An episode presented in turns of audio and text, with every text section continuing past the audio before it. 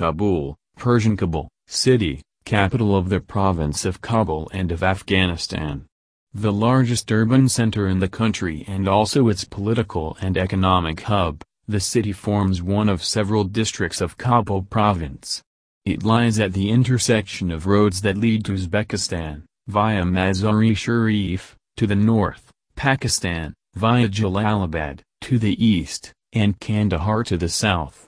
A settlement has existed at or near Kabul for some 3,500 years, but it was not until the early 20th century that the city extended north of the Kabul River.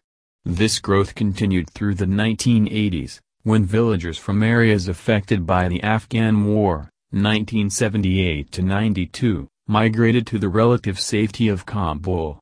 Fighting between factions who occupied the city in 1992 resulted in significant damage and displacement of the urban population. The city has witnessed unprecedented growth since the U.S.-led invasion of the country in 2001 in response to the despite continuing acts of violence against the civilian population, Kabul has continued to expand. Area 400 square miles, 1,030 square kilometers.